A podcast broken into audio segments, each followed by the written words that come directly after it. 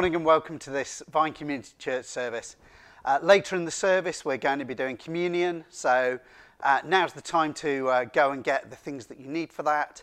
Uh, again, like last time, this does not have to be fancy. This is about what we remember and what we focus on during communion, not what we put on the plate.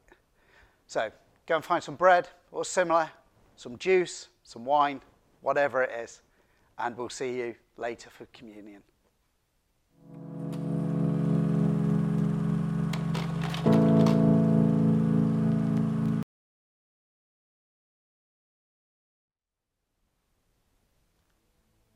Now's the time we're going to take communion together, so gather people around and make sure we're ready, uh, and let's just stop and still ourselves before God for a moment.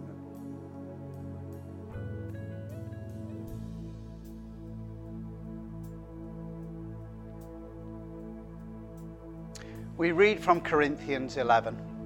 For I received from the Lord what I also passed on to you. The Lord Jesus, on the night he was betrayed, took bread, and when he had given thanks, he broke it and said, "This is my body, which is for you. Do this in remembrance of me." In the same way, after supper, he took the cup, saying, "This cup is the new covenant in my blood. Do this whenever you drink it, in remembrance of me. For whenever you eat this bread and drink this cup, you proclaim the Lord's death until he comes." Let's take communion together. This is his body, given for you, for the forgiveness of sins.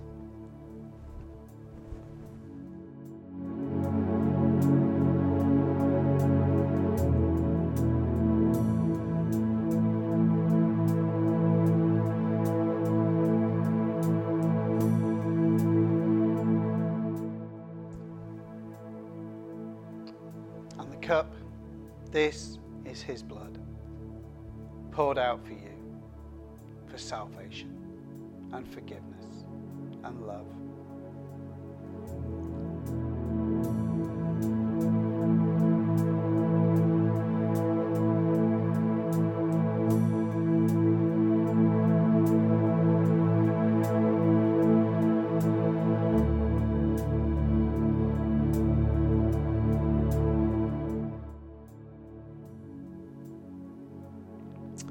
Let's pray together.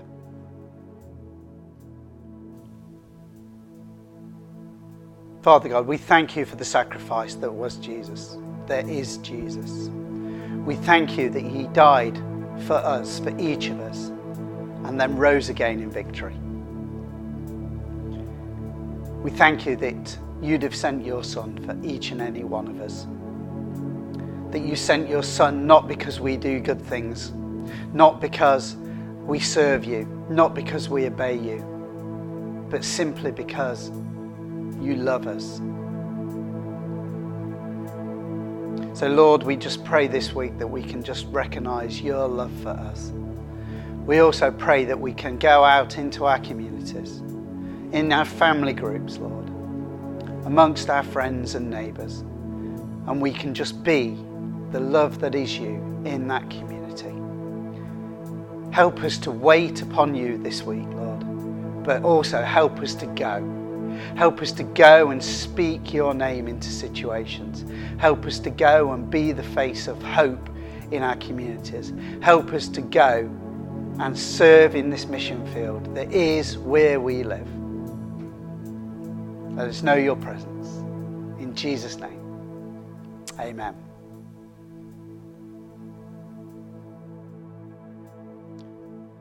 I want to start by reading to you from the book of Acts.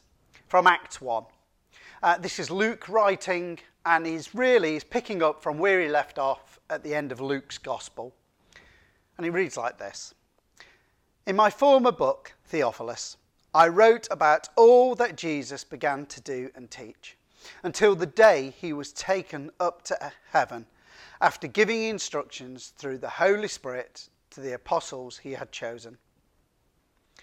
After his suffering, he presented himself to them and gave many convincing proofs that he was alive. He appeared to them over a period of forty days and spoke about the kingdom of God.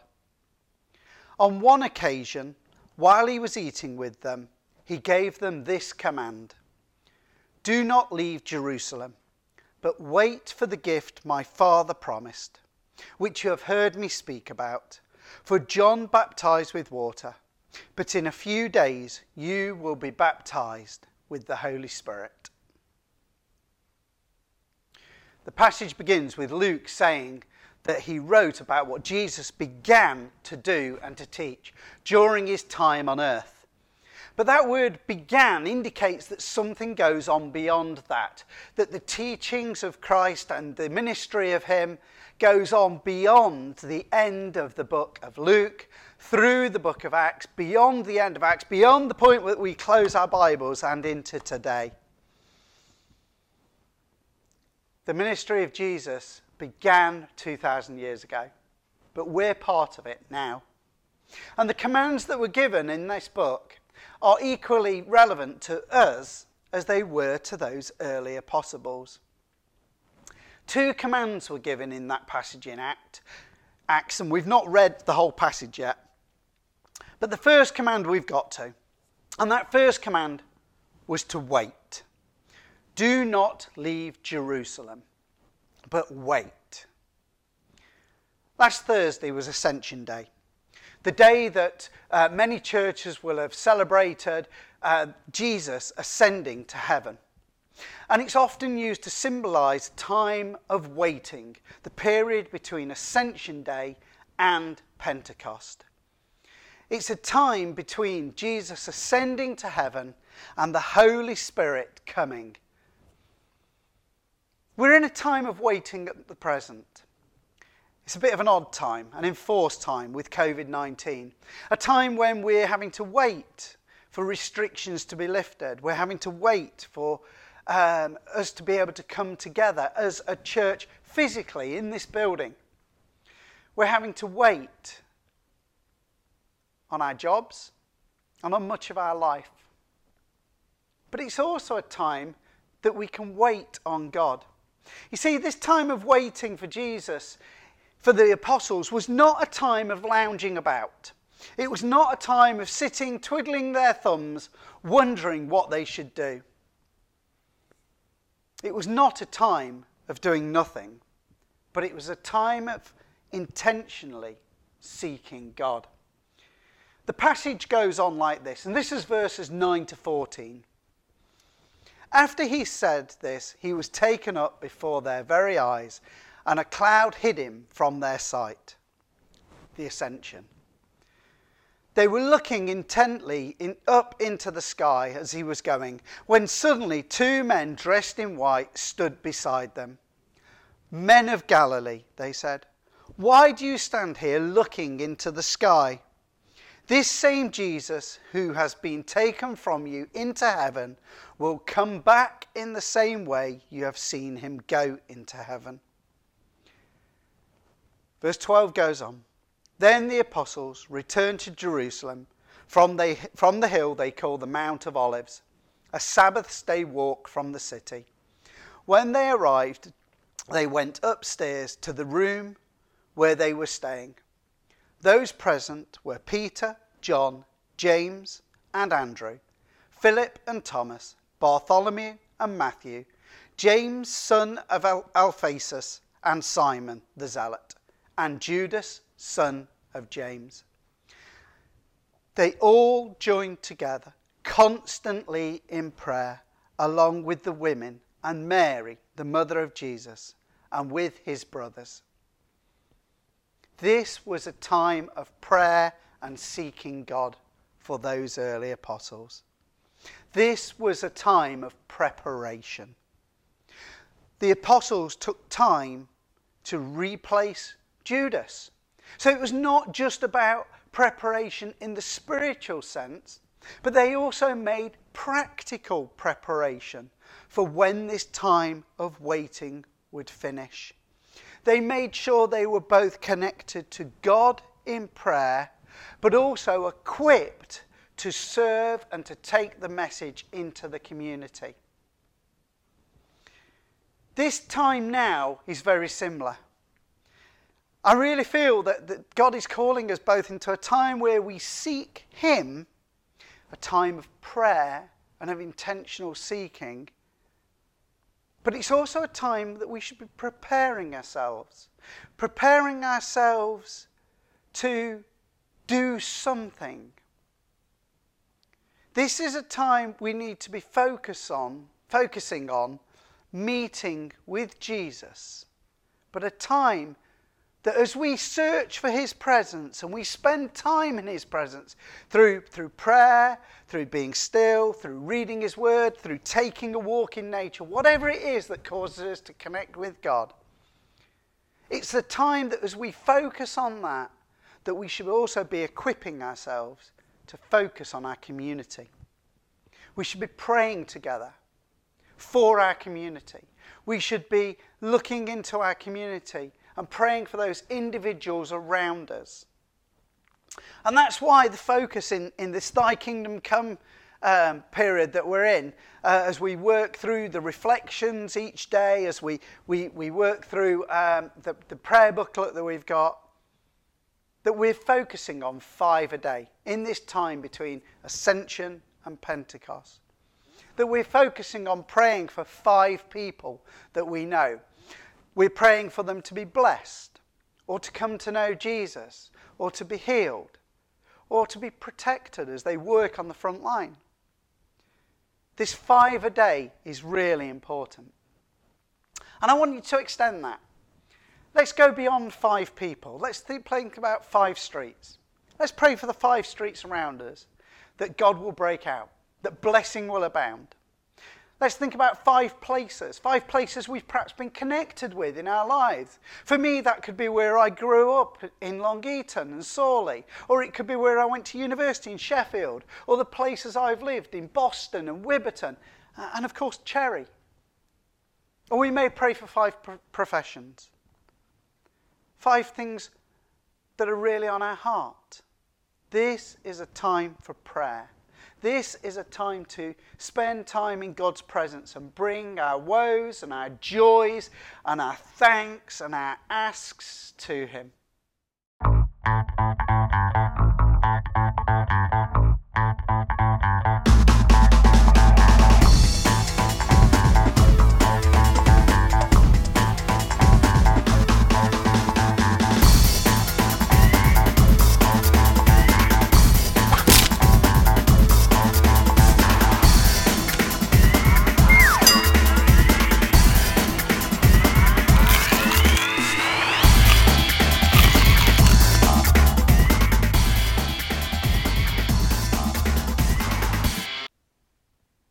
There's a real difference between us as the apostles of today and the apostles of two thousand years ago and the way that we are waiting.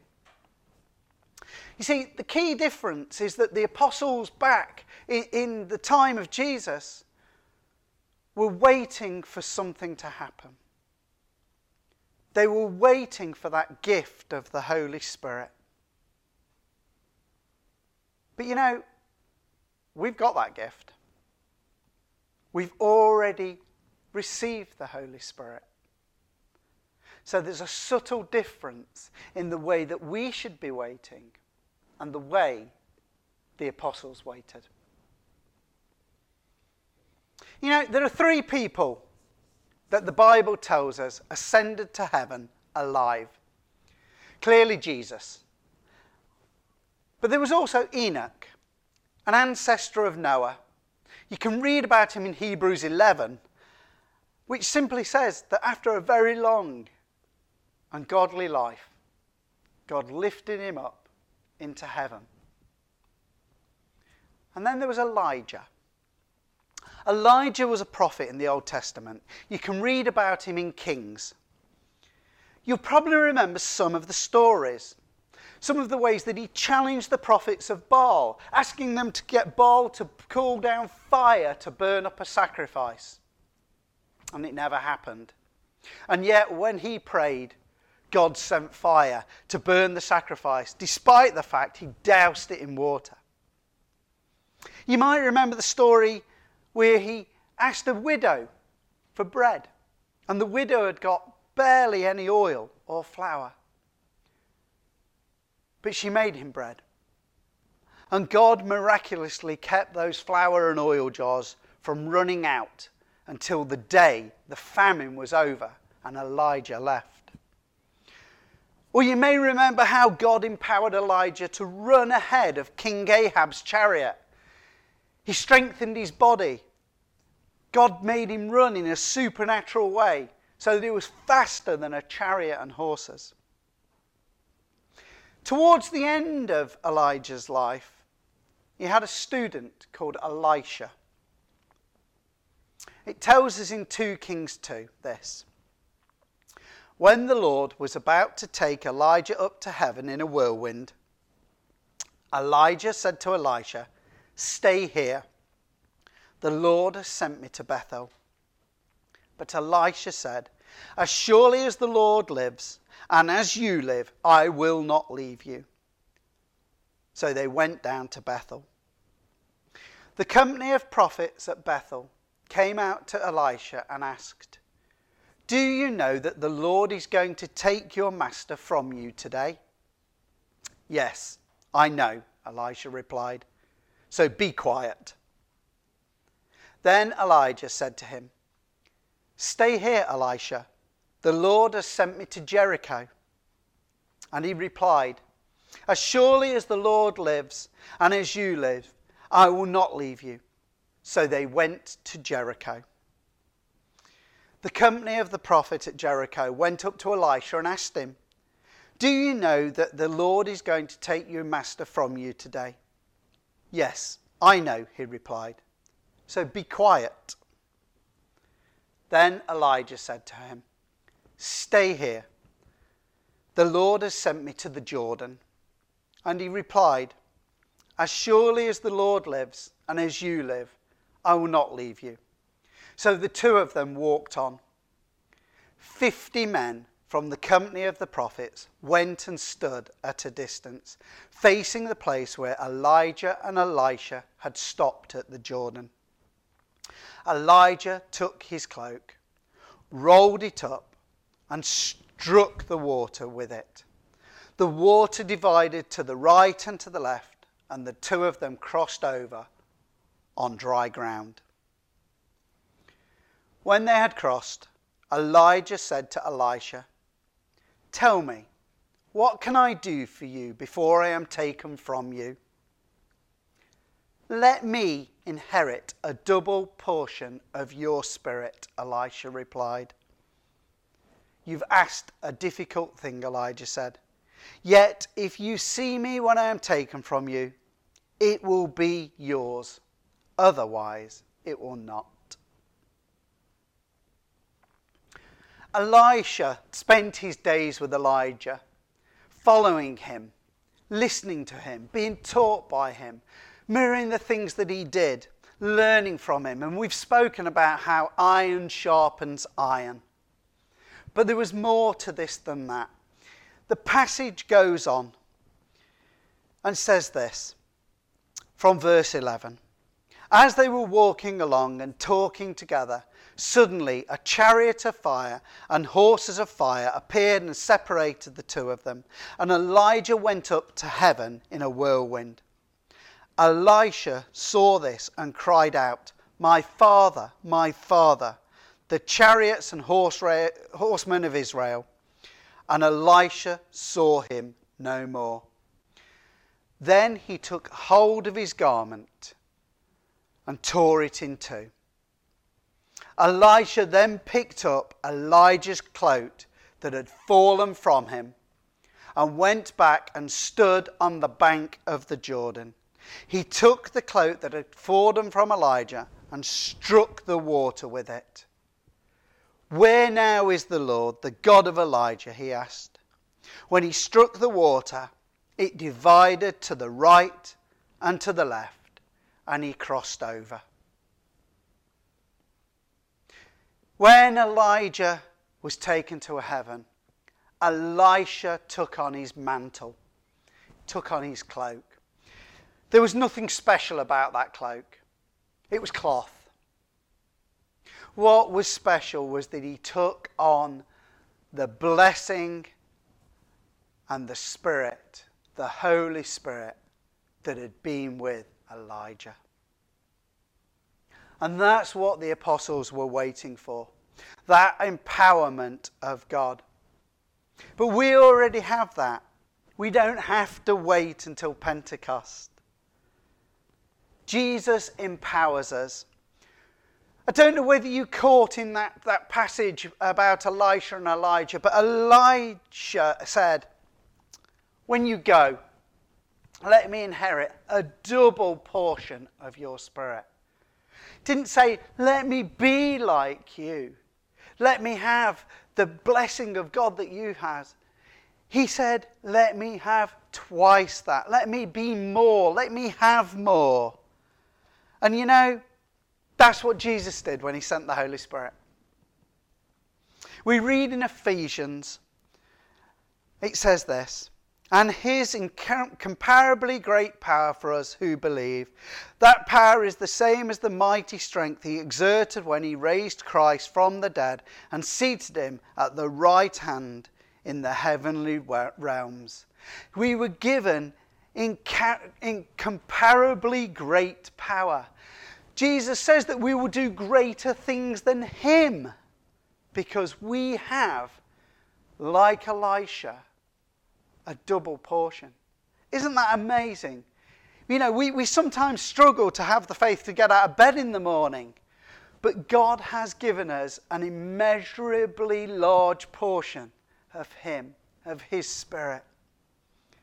And you know, we're to use that. We're not just to sit around and, and have that warm fuzzy feeling or, or just use it to, to um, connect with God personally. And, and there's nothing wrong with that. That's great for us to do. But we're called to use that to continue Jesus' mission, to continue our mission. You know, I was on a, a, a conference call, a Zoom call with leaders of a number of other ground level churches this week, and we were talking about what we're seeing God do in the church. And, you know, it was amazing to listen to what other churches were doing. It was amazing for us to talk about some of the things that we're seeing happen here. And I'm not just talking about social activity. It's great that we're helping our neighbours and our friends. But, but some of the things we're seeing God do in people's lives. We're starting to see people do some things that they would have never have done before. And I believe that's because God's bringing a new time on us, this time of preparation. You know, I would have never expected Freya and Anne-Marie to produce that video that we've released with Freya talking about prayer. I didn't ask them to do that. They felt called to do that. And that's an amazing. As they've connected with God, then God has poured out his power and they're now stepping out and doing something for the community. Jan, setting up the Facebook chat. I didn't ask for her to do that. But that's really encouraging some people. Picking up the phone and playing the Sunday meetings to them so that they can hear that haven't got, uh, haven't got access to the internet. That's amazing. Alice producing videos for the Promise Conference, for Hope and for Amplify. I didn't ask her to do that. God's put something on a number of people's lives and he's empowering them to do that. Chris and Angela, taking on themselves to show the love of, of God to somebody who's really suffering at the moment. Putting in levels of support far beyond which we've asked to do as, as volunteers. I know I've missed loads. If I haven't mentioned you, that's not because God's not doing something amazing with you. It's because either A, I don't know, because you're keeping quite quiet about it, or B, I'm getting old and forgetful. But I can see God moving on people through this church. I can see people taking the mission that Jesus has called us all to do, to spread the good news, to become a beacon of hope in the darkness and point to him and just doing it. No fuss, no fanfare, just doing it. The mission that Jesus appointed to us before his ascension is to wait, but he's also to go. We read back in Acts from verse six, "Then they gathered around and asked him, 'Lord, are you at this time going to restore the kingdom of Israel?' He said to them, 'It is not for you to know the times or dates the Father has set by his own authority, but you will receive power when the Holy Spirit comes on you, and you will be my witness in Jerusalem and in Judea and in Samaria and to the ends of the earth.'" You know, when they were asking about the, the kingdom of, of Israel, what they were ask, actually asking about was the kingdom of God. And, and I've heard people talking about um, that the times now point towards the second coming of Jesus. You know, people have made reference to, to the book of uh, Revelation, and they've talked about the plagues, and they've linked that to coronavirus. They've, they've talked about the role of world government, and they, they've linked that to, to things like the World Health Organization uh, as a sign that Jesus is coming back now. Um, I don't think that's true. I don't think that's right. I certainly believe that Jesus will come back. I certainly believe that there's going to be a period when, when God will burst into human history in a spectacular way to establish his rule on earth. But I don't think we can know that's now. In Mark it tells us, "But about the day or hour no one knows, not even the angels in heaven, nor the Son, but only the Father." Now if they can't know, then I'm sure that we can't know either. But I do believe that the kingdom of God is near. And we know we're living in times where we're seeing God move in power and in amazing ways. And I believe that he's preparing us for more. So I do believe that Jesus will one day return. But at the moment, I think there's more for us to do. You know, those two commands of wait and the command to go seem to contradict each other. But I don't think they do. You see, you have got to follow them sequentially. Jesus is establishing a pattern for us. Wait on God and then go. You know, we should definitely not just wait on God. You know, we have to do things as well. And we should definitely not go without God. That's just a recipe for disaster. When we wait on God and then go, we go in power. The power of the Holy Spirit. Jesus states that he would join us through the baptism of the Holy Spirit. And the word baptism here doesn't just mean the normal be dipped or be immersed as you would with water. But it more, has more of a meaning of joining, of uniting with. When we wait on God and go, we do not go alone. We have the Holy Spirit with us and Jesus in heaven cheering us on. Jesus intercedes for us. It tells us that in Romans. Who then is the one who condemns? No one. Christ Jesus, who died, more than that, who was raised to life, is at the right hand of God and is also interceding for us. He's praying for us as we go. You know, one of my favourite stories in the Bible is the story of the stoning of Stephen in Acts seven. Bit weird, right? That one of my favourite stories is about a good Christian being stoned to death because of his beliefs. But just before that happens, something amazing happens. And it says this: "But Stephen, full of the Holy Spirit, looked up to heaven and saw the glory of God and Jesus standing at the right hand of God. 'Look,' he said, 'I see heaven open and the Son of Man standing at the right hand of God.'" Jesus' ascension means that he is there, cheering you on. He's empowered you with the Holy Spirit and he sits interceding with your, with the Father on your behalf. In fact, he doesn't just sit. I think at times, like with Stephen, he stands in fervent prayer when you need it most. God is on your side when you live out your life for him. Colossians says, "Since then you have been raised with Christ. Set your hearts on things above, where Christ is seated at the right hand of God." We're to wait and we're to go. This is our mission. We're part of God's plan to spread the good news in word and deed, to love those around us, to serve, to stand up for the downtrodden, to get alongside the lost and the lonely, to pray for them, to help them physically, emotionally, and even financially, so that they may see God in us and turn to him, a God that loves each and every person. You know, the Bible says that Jesus is coming back, and I do believe that. And it says that he's going to reward the inhabitants of the earth when he does. We don't know when he's coming back, but we have a mission to fulfill. You know, I don't do that because I'm scared that he's going to come back and catch me not doing it, or even that he's going to come back and catch me doing it and reward me. I don't even do that because it says I should. I do that because he loves me. I love him. And I want to love those he loves. You see, Jesus wants more than anything to spend time with you.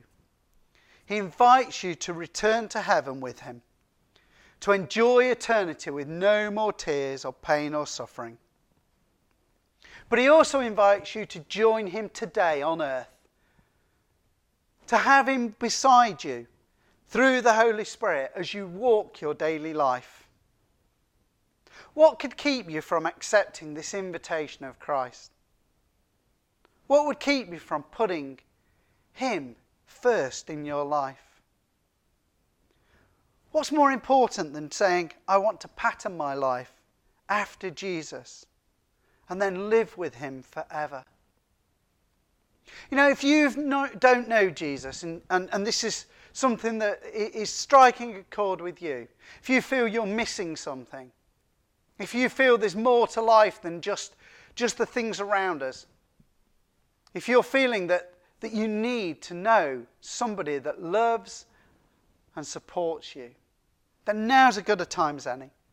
I'm going to invite us all just to, just to bow our heads, close our eyes. And you might want to pray this prayer with me.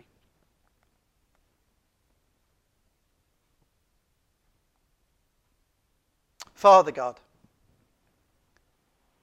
I recognize that you are real. I thank you that Jesus walked this earth, that he died for my sins, for the things I've done wrong, and was raised again to bring forgiveness. Today I ask that you come into my life, Jesus, that you be my Lord and my Saviour. In Jesus' name, amen. It was great that you could join us today, and uh, it'd be good if you could join us through the week. It'd be good if you could join us at our Zoom session of prayer tonight at seven o'clock, or midweek for our midweek group. Also, it'd be good if you could join us every day this week as we take part in the reflections heading towards Pentecost. If you've not got a book, visit our website and you'll find a link to download one. It just leaves me to pray a blessing. May the Lord keep you. May the Lord bless you. May the Lord make his face to shine upon you and give you his peace this week. In Jesus' name, amen.